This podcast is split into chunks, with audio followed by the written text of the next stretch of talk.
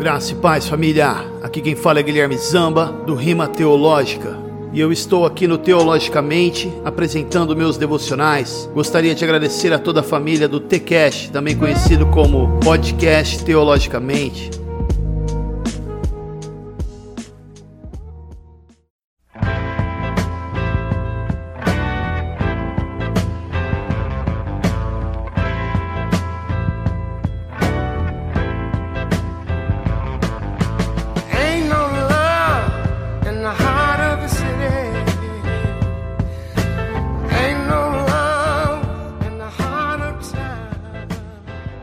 Graças, porém, a Deus, que em Cristo sempre nos conduz em triunfo.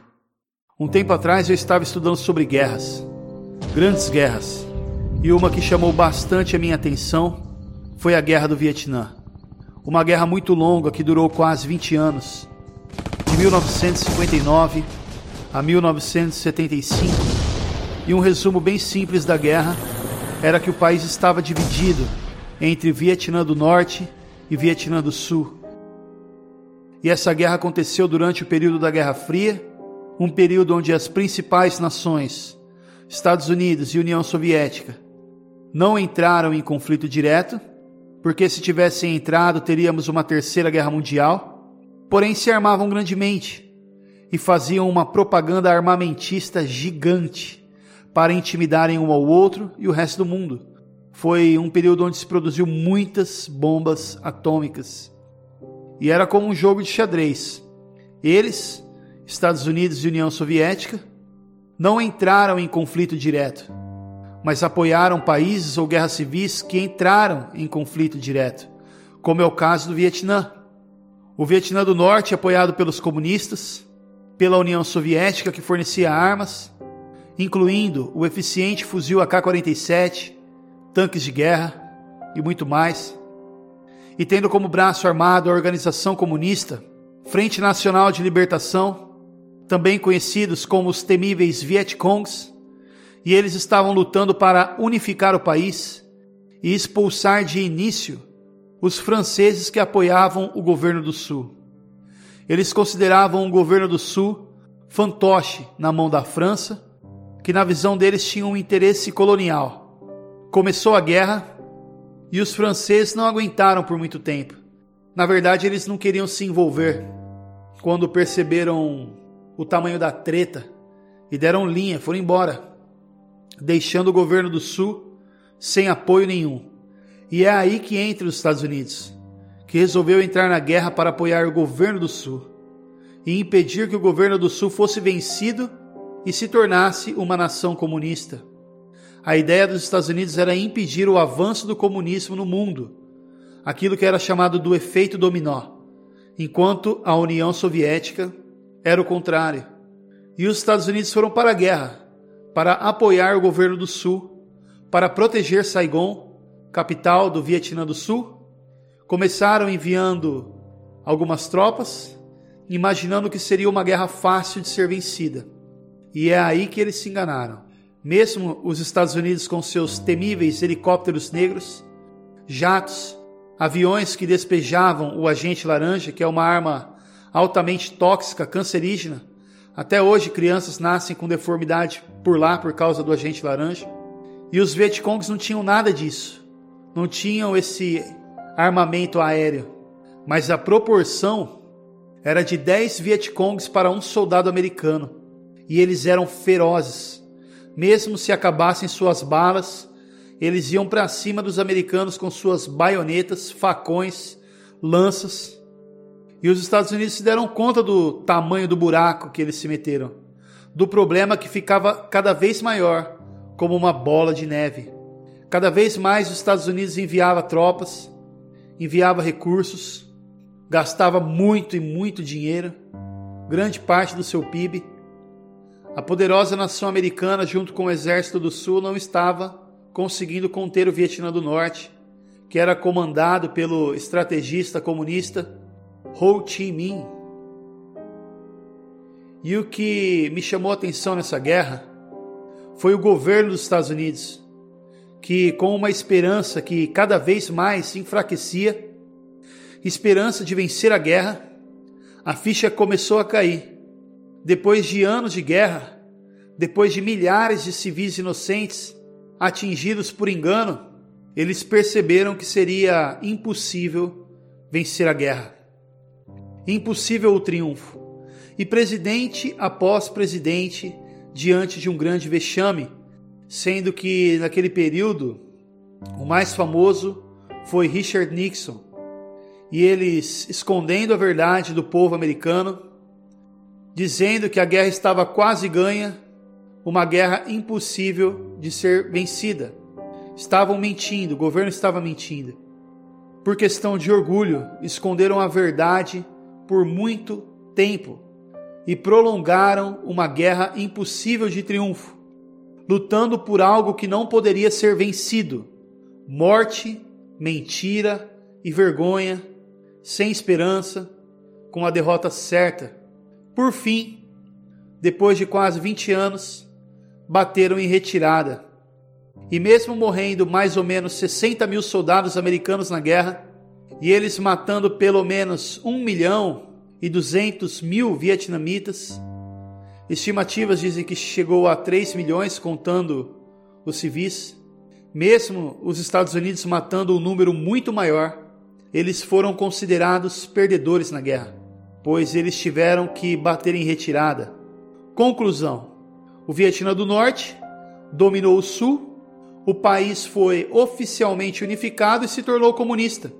E o resultado disso tudo? Mais dor, miséria e morte, que é o resultado da economia socialista comunista. Milhares de pessoas morrendo de fome, graças ao comunismo. Onde o comunismo é instalado, o fracasso vem em seguida.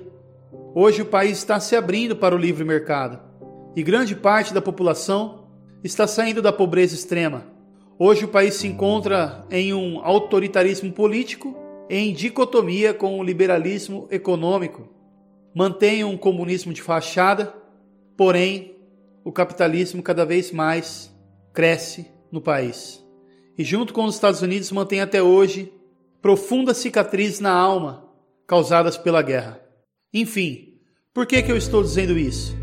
Quão triste é você perder a esperança, lutar uma guerra que não pode ser vencida, colher como resultado mentira, dor, miséria, morte e vergonha. Tudo ao contrário do que Cristo nos proporcionou e nos proporciona, que é a verdade, alegria, confiança, esperança, vida. O apóstolo Paulo compreendeu isso e escreveu: graças, porém, a Deus, que em Cristo sempre nos conduz em triunfo. Segunda Coríntios, capítulo dois, versículo catorze, parte A.